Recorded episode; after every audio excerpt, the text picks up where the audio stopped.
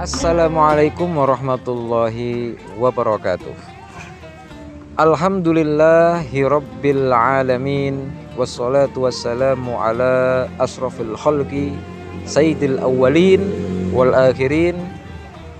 Allahumma salli wa sallim ala sayyidina Muhammadin wa ala alihi wa ashabihi wa aswaji ummahatil mu'minin. Tidak ada manusia di dunia ini yang tidak menginginkan kebahagiaan. Oleh karena itu dalam rangka ikhtiar kita untuk memperoleh kebahagiaan ini kita harus nantiasa mensuri tauladani baginda Rasulullah Shallallahu Alaihi Wasallam. Karena Allah Subhanahu Wa Taala telah berfirman wa ma arsalnaka illa rahmatan lil alamin. Kebahagiaan lahir batin kita tiada lain adalah atas rahmat Allah Subhanahu wa taala Contohnya kemerdekaan Indonesia atas rahmat Allah Subhanahu wa taala. Ya. Kenikmatan rezeki yang kita rasakan baik yang lewat mulut maupun lewat uh, organ tubuh kita yang lain atas rahmat Allah Subhanahu wa taala. Rahmat Allah begitu luas, ya. Namun luasnya rahmat Allah ini tentu saja berkaitan erat dengan kelemahan, kekurangan kita. Sehingga kita membutuhkan rahmat Allah yang pas dengan kehidupan kita sebagai manusia. Dan Islam sebagai rahmatan lil alamin.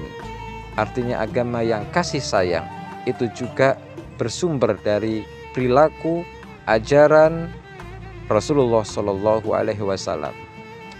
Oleh karena itu eh, kita harus meneladani sifat Rasulullah sebagai rahmatan lil alamin dalam berbagai aspek. Baik hubungannya dengan beliau kepada sesama muslim ya kan? Dalam membangun ukhuwah Islamiyah hubungannya beliau sesama e, musuh-musuhnya bagaimana akhlaknya dan hubungan beliau di dalam e, bernegara mengatur e, masyarakat bagaimana beliau juga di dalam membangun keluarga Wabil khusus bagaimana akhlak ini yang terpenting adalah bukan sembarang akhlak, tetapi akhlak yang dibangun dari tauhid yang kuat. Karena bagaimanapun agama Islam ini mengajarkan bagaimana tidak menyekutukan Allah dan tidak menyakiti sesama manusia. Adamul isyragi billah wa adamul idrari bin nas. Tidak menyekutukan Allah dan tidak menyakiti sesama manusia. Bahkan sampai ada pelapah kurma pun menangis. Banyak sekali alam semesta ini yang tunduk dan patuh kepada Rasulullah yang mengerti hakikat Rasulullah. Allah Subhanahu wa taala telah memberikan kesempatan bagi kita untuk meningkatkan akhlak tersebut juga melalui Rasulullah. Karena Rasulullah dikatakan dalam sebuah hadis innama buistu li utammima makarimal akhlak dan ini sesuai dengan firman Allah, wa innaka la'ala khuluqin adim.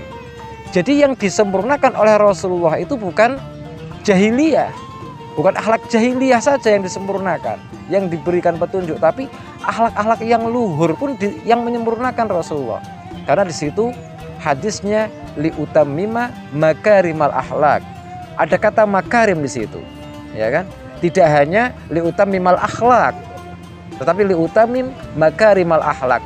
Artinya Rasulullah diberikan izin oleh Allah orang-orang mulia sebelum Rasulullah para nabi, orang-orang mulia sampai hari kiamat nanti tiada lain yang mendidik akhlak mereka adalah Rasulullah Shallallahu Alaihi Wasallam dari hadis ini.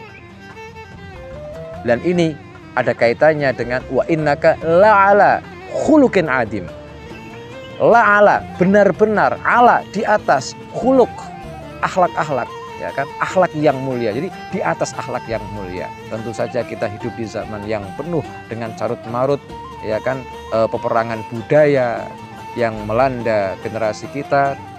Kita sebagai umat Islam marilah kita senantiasa mengharapkan rahmat kasih sayang dari Rasulullah SAW fa insya Allah rahmat yang diberikan oleh Allah melalui Rasulullah itulah jalan satu-satunya kita menjadi hamba yang bertakwa menjadi hamba yang dikasihi oleh Allah dan menjadi hamba yang bahagia dunia akhirat. Amin amin ya robbal alamin. Assalamualaikum warahmatullahi wabarakatuh.